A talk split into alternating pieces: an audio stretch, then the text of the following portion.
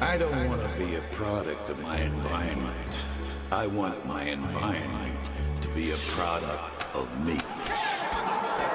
From the top to the bottom, I was raised to be solid. Real at every angle, I ain't worried about the audit. See the hate, tunnel vision on the profit. Boss moves if I want it, best believe I cops it. Team so tough, moving silence like the mafia. Trying to get the foreign whip, probably name it Claudia. Wife rockin' Tiffany, that's just another day to me. I be living lavish, that's why these haters be hating me. Stronger than I ever been, never break, never been. God first, family second, money is like next to kin. So if you come in for me, pull the trigger, guard and shoot. Kevlar mindset, lifestyle bulletproof. Bulletproof, built tougher than your average. Ultimate hustler, I'm the total package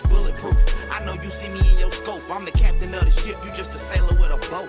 Bulletproof, built tougher than your average. Ultimate hustler, I'm the total package. Bulletproof. I know you see me in your scope. I'm the captain of the ship, you just a sailor with a boat. Bulletproof. What's up, everybody? You're on the Bulletproof Mafia, and I'm Michael Munsterman. Today's episode Family Equity. So I have the same format that I follow whenever I start these podcasts, and it it's something like, "What's up, everybody? You're on the Bulletproof Mafia, and I'm Michael Munsterman." And then here's the, whenever I say this, what I'm saying is, and so every single time I'm like, I should start with something different than whenever I say family equity. What I really mean is because it's exactly what I mean. Anyway, I'm I'm tangenting. You just got on here. You want to hear some information you want me to share with you, and so that's what I'm going to do. Family equity is one of the foundation principles of how I think that men need to operate. Women as well, but I hold men to a higher standard because I feel like they should be held to a higher standard. They are they have the ability to be the foundation of which the family's built on. And family translated into familia, translated into the whole mafia conversation, right? And I've had I've had podcasts before where I talk about the bulletproof mafia is built around a couple different things. One, I want you as a listener of this podcast to be bulletproofed. I want you to be able to go out into the world and be your best version. But also the mafia element. Mafia is simple. Mafia is loyalty. And what and does mafia mean loyalty? No, and I'm not going to have a pissing contest with you about, it, but that's what it means in relation to the bulletproof mafia. It's basically just my way of saying, look, I want you to be the best version of yourself. And I want you to operate like if you step out of lines, you're taking somebody's life or you're getting your life taken. Like that's the thing in the mafia, right? Whenever you screw up bad enough, you get uh, you go for a ride. You either a ride out into the countryside or ride out onto a boat. You just know that given the right place, right time, you might be taken for a ride. And so, whenever you're operating inside of your mafia, how do you operate? And that's what this podcast is about. This podcast is about just an element based off of a conversation I had in the last week or so that I thought, man, this is really something that I'm super passionate about. And that's family. So, when I'm talking about family equity, I'm talking about the value of the relationships you have in your family. You see, because some people think that they've just got a family, and in that family, they have everything that they need. Well, there's a mom, and there's a dad, and there's some kids. Or there's a mom and a mom and some kids, or a dad and a dad and some kids, whatever you're into. That's not the point. The point is, is that there's the parents and there's the children. And some people just stop right there. Dot the end. I've got my family. But they operate from a shitty standpoint. They operate like kids are a nuisance. Kids are to be seen and not heard, or they coexist with their family. In other words, a husband gets up and he goes goes to work, does his thing, and then he comes home and he's empty to his spouse. He doesn't he doesn't ask her how her day was. He doesn't bring her flowers. He's he's he's already got the family, so now he quits courting. He doesn't come in and, and carry on conversation or eat dinner even sometimes at the same place. Some sometimes a wife who, even if she's a stay-at-home wife, doesn't have dinner like it's not her job to make dinner, right? Like we're in the 21st century. I don't need to make dinner. Yeah, but you don't you don't work. Now, now flip that. It could it could be the other way, and I'm not going to do that this whole thing. I'm just going to talk about my role in the way that we operate, and then I'm going to talk about some things that I think are big builders. So, a good good friend of mine and a great dude is having struggles with his 17 year old, and in conversation, he's like, "Look, I laid down the law. You he he went out." And he bought a motorcycle and didn't want him to buy a motorcycle. He didn't ask permission. He saved his own money and he went and bought this motorcycle. And so I, I didn't make him take it back, but I basically told him you have to do this and you have to do that and you can't do this and you can't do that. So, in other words, like he starts rat- rattling off this list. You have to pay for your own insurance, not just your own motorcycle insurance, but your own health insurance, because that would just tank us as a family if you if you wrecked or you got hurt or whatever. And by the way, I, like you've got this other thing. You so I, I think maybe he's been vaping or juuling or whatever you call that nonsense that crystallizes your lungs, right? Like so he's been doing that. And so the dad's like, and I'm going to have you tested for nicotine in your system. And if I have any signs that you're doing that, and like he had this list of things that he's holding his 17 year old son accountable to if he wants to ride the motorcycle that he worked to save to get. And there was no, hey, high five, you got a motorcycle, let's go check it out. It was just, oh, this is bullshit and this is my house. I didn't want you to have that. And you didn't ask permission. And yeah, okay. But this one conversation between me and my dude, right, gave me some insight into how he operates as a man. And I love this guy. But it gave me some insight into how he operates inside of his family. Let's let, us let us deconstruct the conversation because in my head when I heard this before I responded to him, I listened. I listened to the fruit. I listened to like the evidence of of how he operates inside and I know this guy a little bit, so I have some additional insights. But anyway, I know this guy flipped the fuck out when he found out that his boy bought the motorcycle. And I said to him, So, how long was your conversation with your son?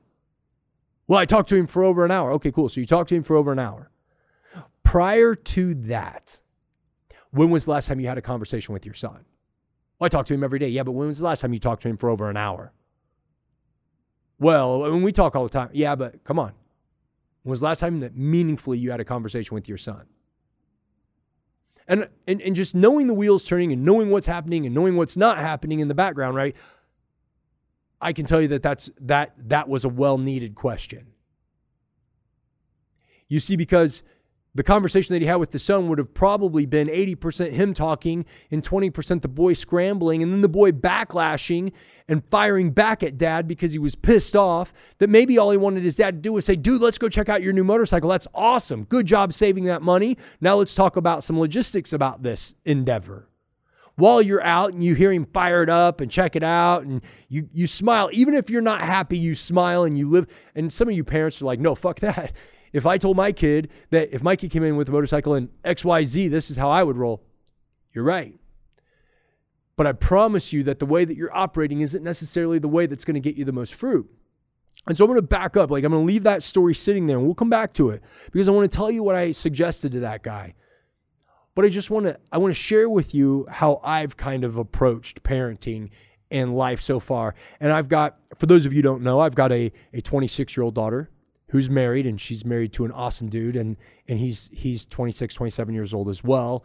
And then i've got uh, an 18 year old daughter who turns 19 here in in a few short months. And i can tell you that if you pulled my daughters aside and said who are your best friends? that myself and my wife would be top in that list. And for my youngest daughter we'd be very first. And hopefully if i did my job correctly my oldest daughter, we would be second and third or somewhere close to because her husband should be first. But inside of inside of that, how did we get there? We didn't just wake up one day and or or we, we weren't just lucky that our kids loved us and loved spending time with us, but we made deposits every single day, non-negotiable deposits. And some people like we have definitely been dubbed the thumbs on parents. Like we keep a thumb on our kids. We know where they're going. We know what they're doing. We know when they'll be home. We track them on their phones. Even today, I there's we've got our oldest daughter who's married, and I'm tracking where she is on on my phone. My youngest daughter, she's at college, freshman year at college, and same thing. And I and I don't just check, okay, where are you? Because I want to know where you are because I'm nosy. I check, where are you? Because you were supposed to be home 10 minutes ago and I haven't heard from you and I'm concerned. Or hey, I know you were somewhere that you were a little bit nervous about being. And so I'm just checking to see if you're still there. And then I fire off a text, hey, everything cool? You having a good time? What's going on? And you see, I stopped taking parenting as this thing where my kids are under a bowl that I'm holding down. Instead, I turn the bowl over and I and they're resting inside of it. They're, they're looking up into my eyes, knowing that I'm there as as a in the background as a protector, as a provider, as a guardian as their soldier. In this household, I'm the godfather. And I don't mean that to sound the way that you could take it. What I mean that is is that the result inside of my family unit is my fault. I'm the guy. I'm the guy that has to lead my family spiritually. I'm the guy that has to lead my family financially. I'm the guy that has to lead my family emotionally. Now, look, I live in a house full of girls. So you can't talk to me about your emotional, like the emotional IQ and equity inside of your home being much different than mine. Like you're not going to convince me that you somehow have it harder than I do. Like three girls under one roof will definitely test your ability to maintain emotional IQ. But that's my responsibility. My responsibility is to invest in them as a family and to, then to invest in them individually. To build a relationship. Every single day I'm making a deposit. Every single day I'm adding to their the value of their lives. I'm listening to what they have going on. I'm responding. I'm exchanging with them. If I could be an 18 year old in your shoes dealing with what you're dealing with here's how i would here's how i would use my experiential knowledge to combat or navigate that situation. And lots of times I give advice that they're they're not capable of taking. Like there have been times I've told my very soft, very gentle youngest daughter, I think you should punch that girl right in the mouth. Walk into school, ask her a very direct question. When she lashes out at you and she's mean and belligerent and nasty, you should punch her.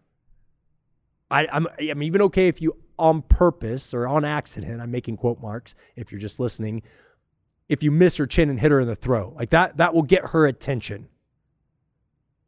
Now she's never went to school and punched anybody. But what I'm what I'm demonstrating to her is that look, that situation, there's a hard line, and this girl keeps crossing a hard line, and you can't let her cross a hard line because you're her whipping post, and that's not acceptable. And I was a shit faced little kid. I was mean to kids. But the truth is, I was just hurt. And there were situations where I navigated as the bully, and then there were situations where I navigated as the one being bullied. There were, and, and I, I didn't have a space where I could go home and I could talk to somebody and they would listen. I just had to figure it out. And that's where that experiential knowledge piece comes in. And so as as my children and a lot of my childhood got me where got me here where I am because I had to learn how to navigate so many different things solo. And you, as a parent listening to this, your children don't have to do that. You're listening to a podcast, so it tells me a lot about you. It tells me that you're interested in bettering your life. It tells me that you're interested in being a better human being. It tells me that you don't stand for like status quo, or it tells me that you just find this more entertaining than radio. But more than likely, if you picked my podcast and you're still here, episode 95, it's probably because you want to be a better version of yourself. You want to make a little bit more money and you want to have a better, happier, healthier emotional IQ in your life. But your children, your children don't know that a podcast can change them. They don't know that a book can change them. They don't know that navigating critical conversations and being, you know, and using what I like to call strategic seduction or framing conversations or or all these other tools that I talk about here in the Bulletproof Mafia, they don't know how to do that. But how can you talk to them? How can you help them understand how to navigate if you don't ever fucking listen? You can't. How do you even know what's going on? You set some hard lines and some hard bounds, and when they get crossed, you get pissed off.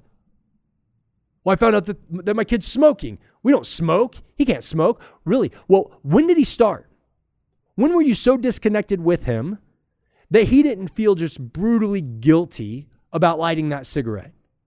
Because I can tell you as a parent who's plugged in, is that I invest so much in my children that if they make a decision to cross a line, they're making a decision not only to hurt themselves, but they're also crushing their best friends. Because look, we're super transparent. Here's what we expect. Here's what we think you should do. Here's what we think you shouldn't do. Wow, that's a situation. Do you recognize that as that as a slippery slope? Sure, I recognize everybody's at the party and everybody's drinking, everybody's having a good time, and it's it's 99 times out of 100 harmless, and nothing goes south and nothing goes wrong. But you get conditioned in that environment that drinking's not as bad as what it could be. And me as the parent who's saying, hey, I'd rather you just wait. It's not that, it, like, look, if I'm having a glass of wine when my daughter was 15 years old, I'm having a glass of wine. I say, look, do you want to taste this?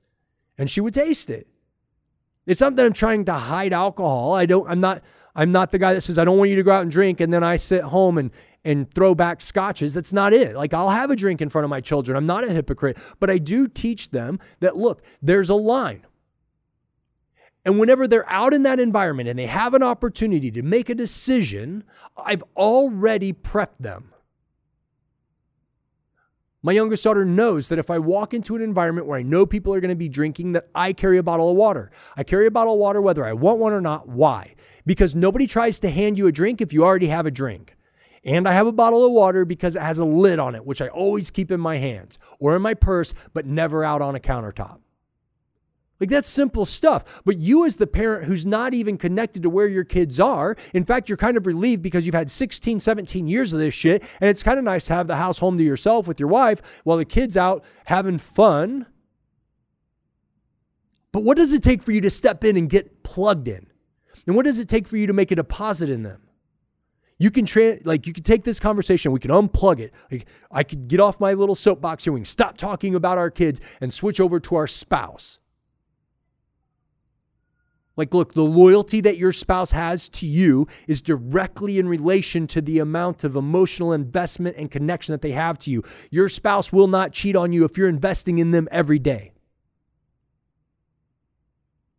Your spouse won't even consider it.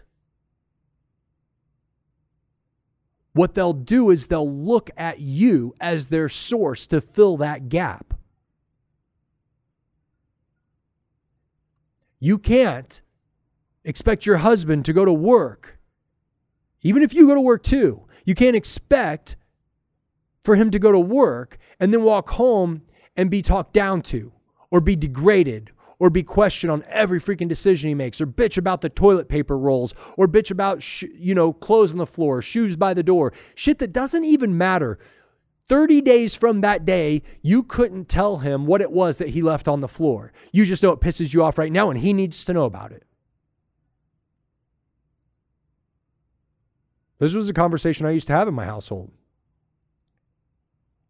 and then somebody spoke into my wife's life and said when are you going to be his wife and not his mother Whew.